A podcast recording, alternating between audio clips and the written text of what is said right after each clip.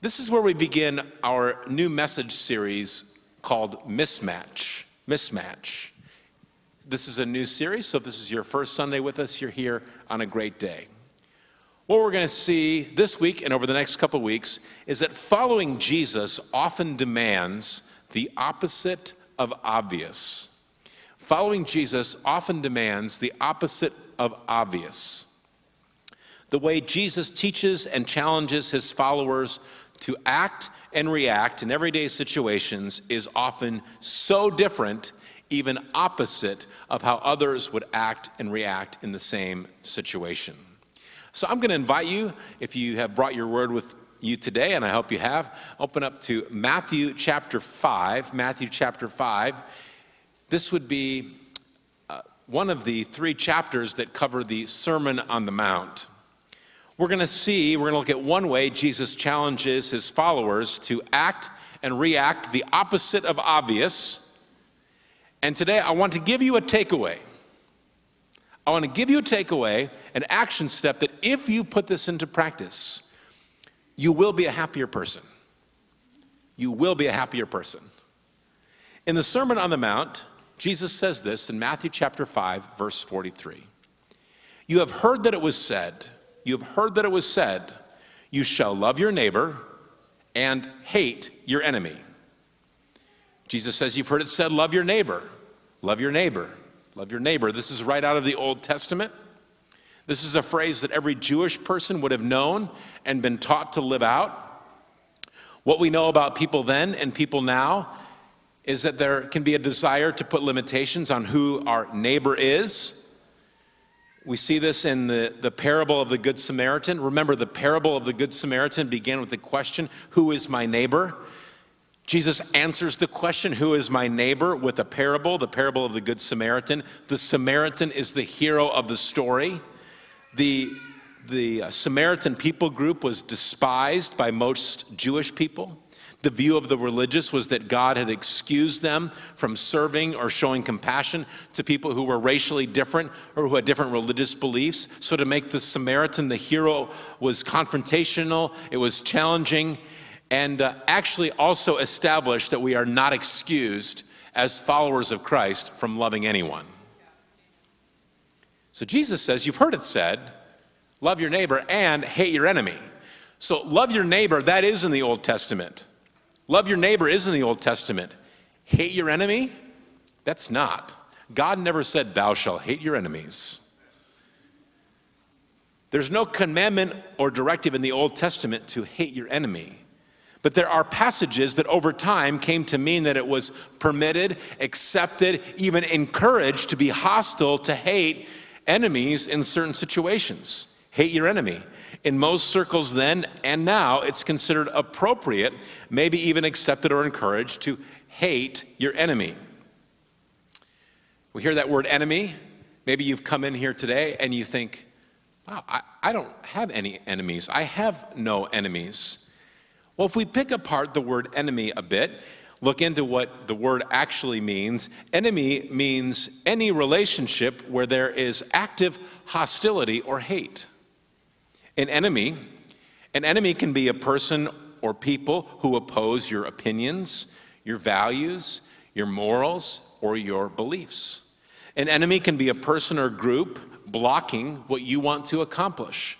An enemy can be someone who takes advantage of your trust and hurts you. An enemy can be a person or group that left you out when you thought for sure you would be included.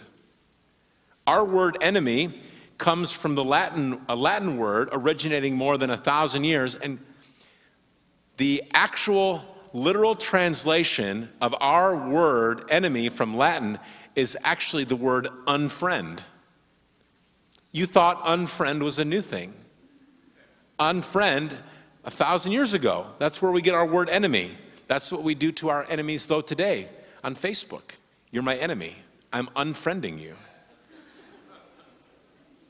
Here's a word that sounds like enemy. And the word is this enmity. Enmity. E N M I T Y. It's kind of hard to say. Enmity. Enmity means active and typically mutual hatred. Wow, that sounds like a relationship that I want to be in. Enmity is a hatred that can be out in the open. Everybody knows how much you hate that person or people group. Or you can hold it inside, which is perhaps more destructive.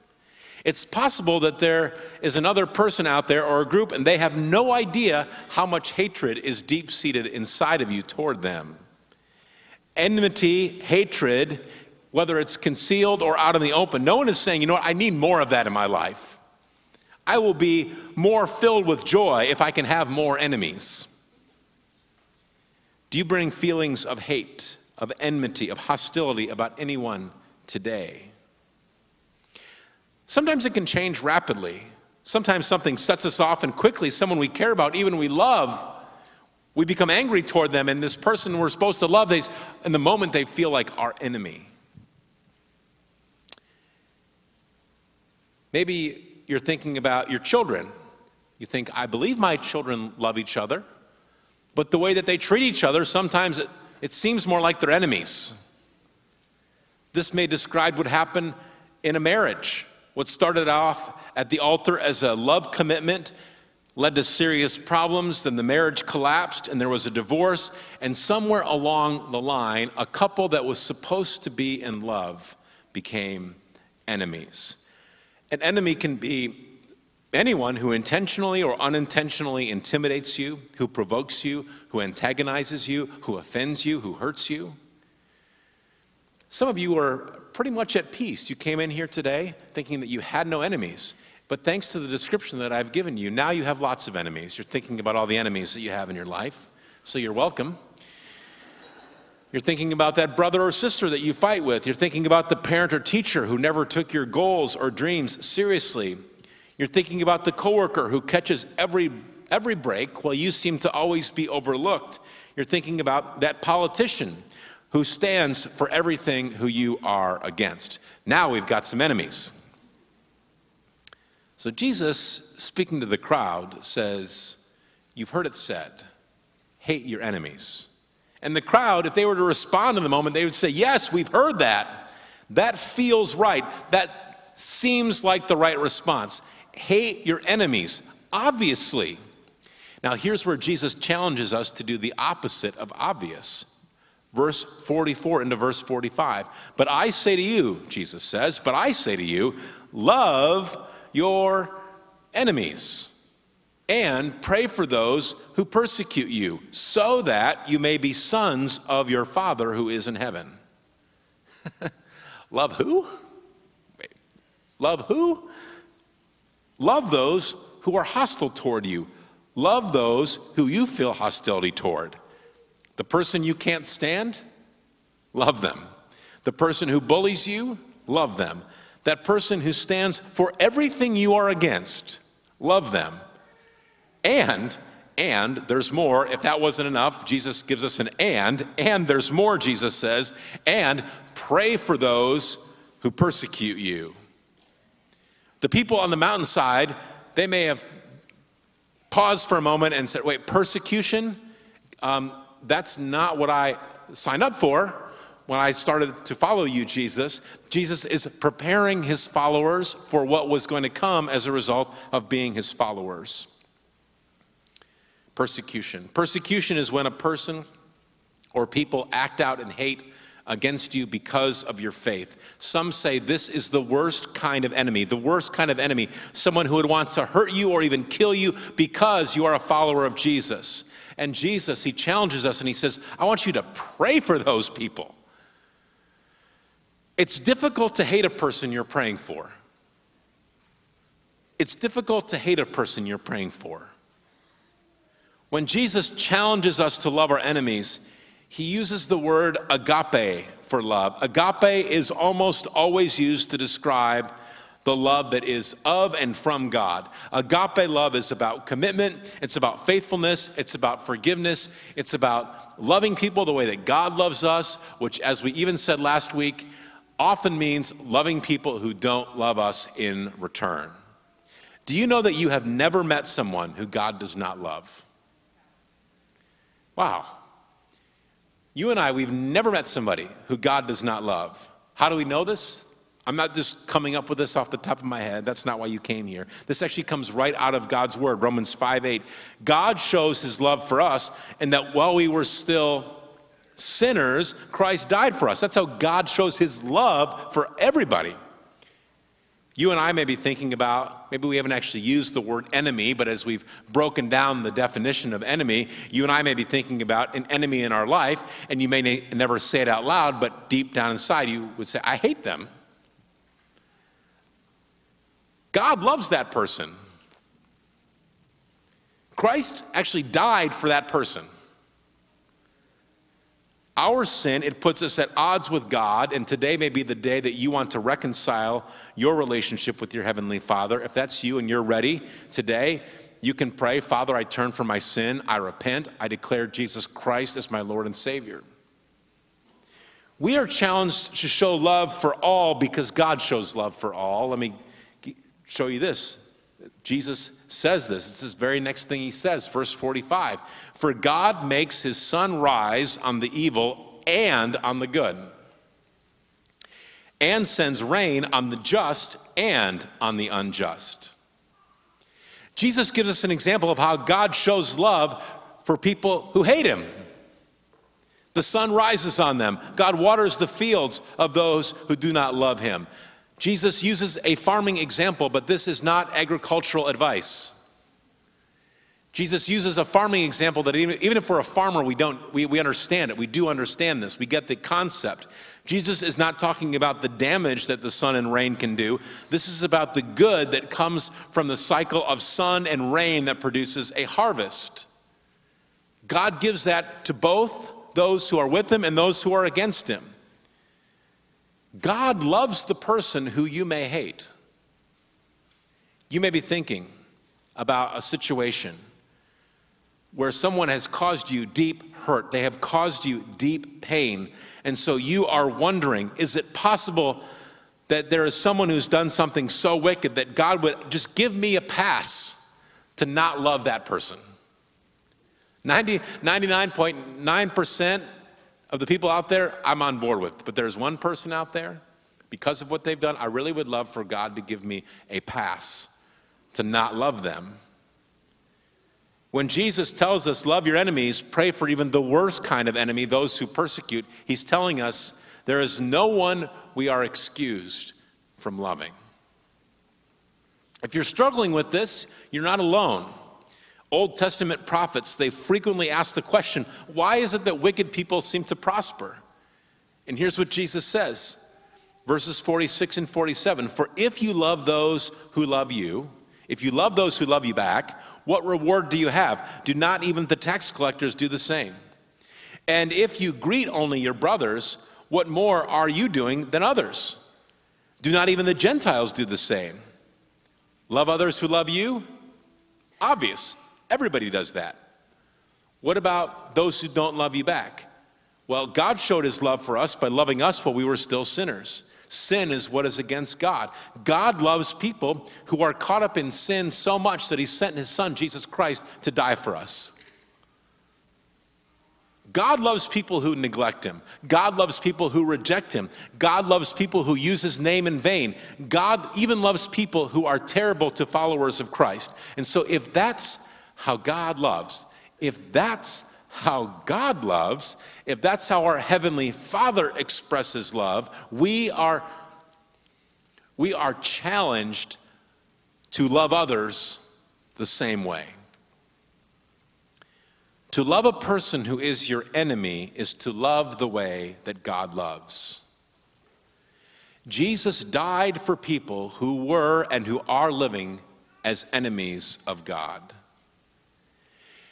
So it's possible today that you agree with the principle of loving your enemy. Maybe you've heard this from the time you were little growing up in Sunday school. It could be brand new, and that's okay too.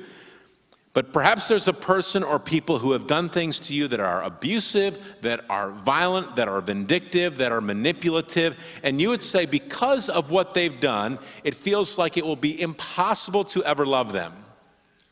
I need, you, I need you to hear this, okay? Love does not require you to invite them back into an active relationship with you. Love does not require them to give you, to, love does not require you to give them access to your heart if they have violated that trust. Love doesn't mean that you have to let them use your stuff. Love does not mean that you condone, accept, or approve destructive behavior. So the question is then, what does love require? What does love require? Let's go back to what Jesus said. Jesus says, Love your enemies and pray for those who persecute you. There's an action step. Pray. Pray. To pray for someone is an act of love. To pray for your enemy is an act of love. By praying for your enemy, you are expressing love for them. Prayer is an act of love because you are giving a portion of one of your finite resources, your time. You are giving a portion of your finite resource of your time to speak to your Heavenly Father on their behalf.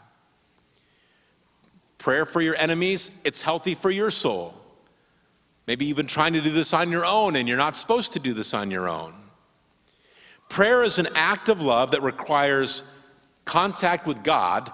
Prayer is an act of love that requires you to have contact with your Heavenly Father, but it does not require you to have contact with someone who it may not be healthy for you to be in contact with them right now or ever.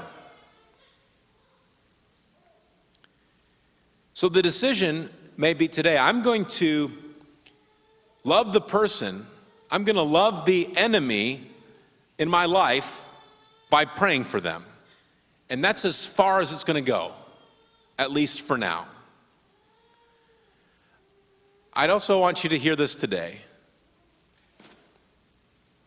We love babies. We love babies. Mom, dad, we love you. We love you. We're for you. We've all been there. Just God bless kids. Jesus loves the sound of children. We do too. Um, okay. Prayer is not a secondary act of love. Prayer is not a secondary act of love. Like, um, I love you, so that means I have to do this for you. I'm going to include you here. I'm going to bring you into this, and maybe I'll also pray for you. Like, like prayer is somewhere down the list in how we can express love. No, prayer is primary. Pr- prayer is a primary, top of the list act of love for somebody. To pray for your enemy is to pursue God for their good. There is nothing better that can happen in their life than for them to receive Jesus as Savior and for them to become more like Jesus every day. So here's a sample Father, I pray for this person who's become an enemy. I pray for their good. I pray that they will become more like Christ. If they're not a follower of Christ, Father, bring this person to a place of repentance and salvation. Father, expose in their heart any attitude or behavior that is destructive. That's a prayer for your enemy. A prayer for your enemy. It's not condoning what they did, it's a prayer for their good. I said I want to give you a takeaway that if you put this into practice, you'll be a happier person. Would anybody be interested in leaving this place a happier person? Here it is make a choice to not fuel the hostility in a relationship. Make a choice to starve relationships of hostility. Starve is to deprive of nourishment. As I was preparing this week's message, I actually had you in mind, knowing that we would be talking about this at just about lunchtime. So you would be thinking, you're not starving. You might be hungry, you're not starving. This is a decision you can make to starve a relationship of hostility. This is under your control. You can pray for someone, but you can't change them. God can change them. They can make a decision to change, but you can pray for them. Some of us wish we could change another person. Some of us have tried.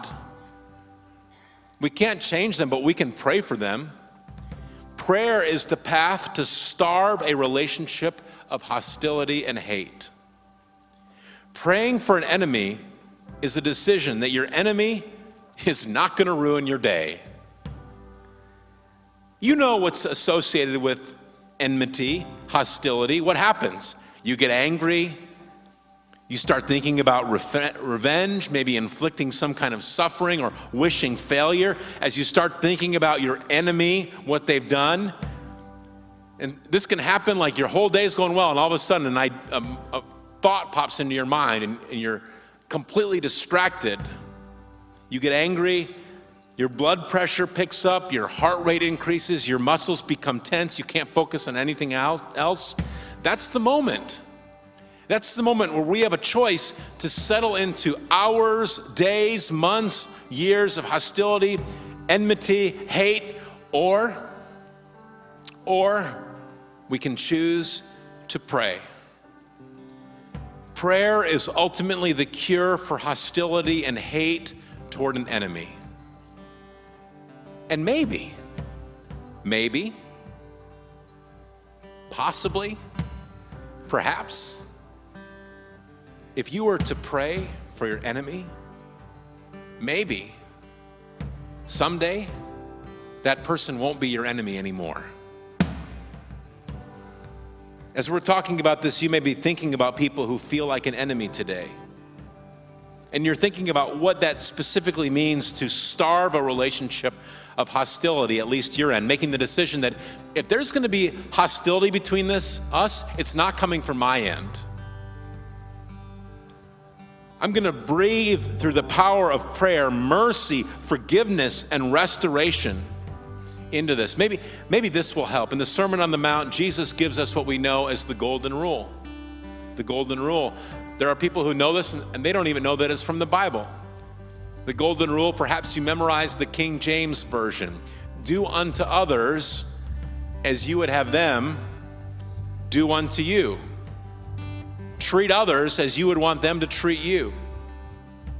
So, knowing that this is something that Jesus taught, while you're thinking about how you might feel towards someone you, we would describe as your enemy today, how to proceed like Christ, I want you to consider that it may be possible that there's someone who's out there and they think of you or me as their enemy. Now I know you're I know how, what quality people you are. It's highly unlikely. But it's possible that someone thinks of you or I as their enemy. And there are some of us who would say, if we were honest, that there are actually some people there's a person out there, and we, because of something we've said, because of something we've done, we've actually given them good reason for them to consider us to be their enemy. So here's why I bring this up. If there's someone, if there is someone out there who would look at you and say, I think that you're my enemy, what would you want them to do to you? For you? How would you want a person who considers you to be an enemy to treat you? And maybe this is just me. If I found out that someone thinks of me as their enemy, first of all, it would break my heart. But if that were to be the case, I hope they're praying for me. They may not be ready to rekindle the relationship, but what a gift. Even if, especially if, I don't deserve it if a person who thinks of me as an enemy for whatever reason were to pray for me. What an act of love. I want to share with you a story of uh, a moment where prayer turned an enemy into a friend. About four or five years ago, Jennifer and I uh, took some young adults from the church where we were on staff to a uh, nationwide missions convention for college students in Houston, Texas. We had our son Tucker with us at the time, who was just a baby. And if you've ever traveled with a baby, you know that's extra fun. At the end of the, the conference, we're uh, going back to the airport in Houston. For those of you who care about airports, this was Hobby Airport in Houston, not the international one. And we get there, and the airport's a mess. It just feels chaotic. The lobby area is extra crowded. The lines are long. The people seem extra tense and worked up. Well, we came to find out that the conveyor system that moves the luggage around the airport was broken. And so all the check bags, the employees are having to move by hand and with trailers. And as a result, it kind of backed everything up and everyone's upset. Uh, we had to get a little pass so that Tucker could be a lap child. And we are just wanting to get on the plane. And we found out that the airline is not holding any of the flights. They're just sending them out and they with the decision that if you miss your plane, they'll work it out with you. Well, we had the baby, we had these young adults with us. We did not want to miss the plane. We get up to the security checkpoint, and I could tell that if we waited in that line through the, the turnstile and the, uh, the stanchions, if we went through that maze, there was no way we were making the plane. Well, off to the side, there was an express lane we did not qualify for the express lane and there was a airport employee who was standing guard over access to the express lane now with all the chaos with all the people who were upset all the people who were frustrated i'm sure that many came by this poor lady who is uh, has to guard the access to the express lane and she's telling all of them why they can't go in this line and so we were nothing new, and we came up and said, We really need to, we're going to miss our plane if we don't go through the express lane. Could you please let us through? And she said, I'm sorry, you don't have access to the express lane. Uh, you need to wait in this lane. There's nothing that I can do about it. You can't go through the express lane.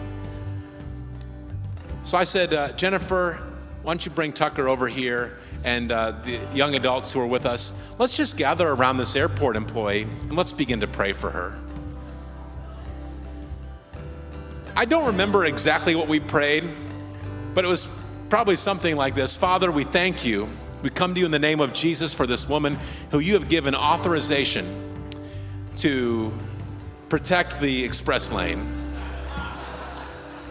Father, we don't know what challenges she has in her life right now, what burden she carries, but we know that you are a good God and that you are fully able to take care of whatever it is that she may be facing. Now, this lady probably a sweet lady. I'm sure she's a Sunday school teacher in her church. But at that moment, if an enemy is someone who stands between you and your objective, she was at that moment our enemy. So we're praying, Father, give her your favor, give her your grace, Father, whatever. And she finally goes, just go through the express lane.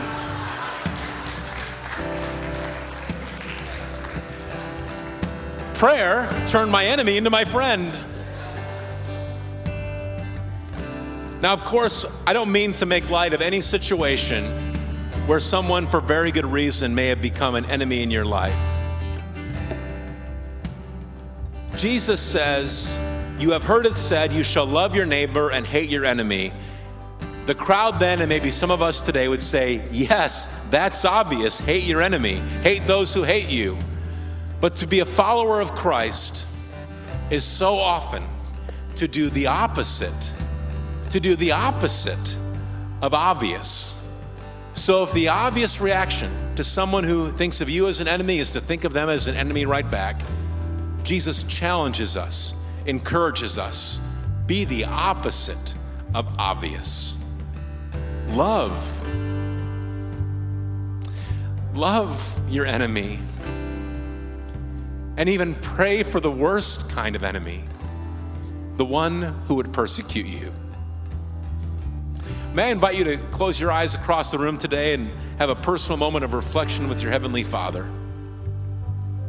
I want to ask you to think about any relationship in your life where you or they, or maybe both parties involved, all parties involved, would describe the tension as an enemy type relationship enmity, hostility, hate, anger.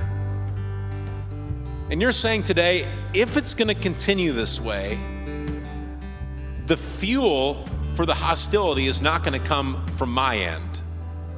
I can't choose for them, but it, when it comes to me, I'm not going to continue to inject hate, anger, hostility into the relationship. If that's a decision that you want to make today, so I can pray for you, could you just lift up your hand so I know how to pray for you today? Thank you. I'll pray for you in just a moment. Go ahead and put your hands down. Let me ask you are there any. Uh, relationships, or are there any people in your life who represent things that are opposed to you, with where they stand would go against your morals, your beliefs, your convictions. And they may not even know who you are, but because of what they stand for, you, when you start to think about them, your blood pressure goes up, your heart rate goes up, your muscles become tense, you become angry, and you'd say, Man, that person, that group, it feels like my enemy. And today you're challenged by the words of Jesus to do what the Word of God says and to pray for those who are in authority, to pray for your enemy. If you want me to pray for you over this area today, lift up a hand so I can pray with you today. Many of us, many of us would say that's us. Father, we come to you in the name of Jesus Christ today, challenged by the words of your Son. When he said, Pray for your enemy, pray for those who would even persecute you, who would hate or kill you because you are my follower. Father, we believe that prayer is the cure to hostility today. Help us to be people that make the decision that if there's going to be anger, if there's going to be hate, it's not going to come from our end. Father, we, we can identify with those physical triggers of what happens to us physically when we start to have those enemy feelings. May we be a people, may we be a church that when those moments happen, when we sense those things happening inside of us, instead of continuing to just settle into our anger and our hate, going into venting and complaining in those moments would we, we be a people who instead choose to do what jesus said to pray for our enemies? That word persecution we might say we see a version of persecution beginning to fester beginning to come to the surface in our own country we also know that there are places around the world where persecution is at high level where people risk their lives to be a follower of Christ, where people risk their lives to gather with other believers to worship the name of Jesus. So we pray protection over those who are persecuted today in these difficult places in our world. And we are challenged by the words of Jesus to also pray for those who are carrying out the persecution. Father, to the one who is a persecutor today, Speak to them through the power of the Holy Spirit. Give them dreams and visions of a loving Savior. Give them dreams and visions of Jesus Christ. And may they have the boldness to turn from persecution and turn towards salvation. Father, we thank you for what you've done in our hearts and our minds today, believing that we will be better people as we love our enemies and even pray for those who might persecute us. In Jesus' name.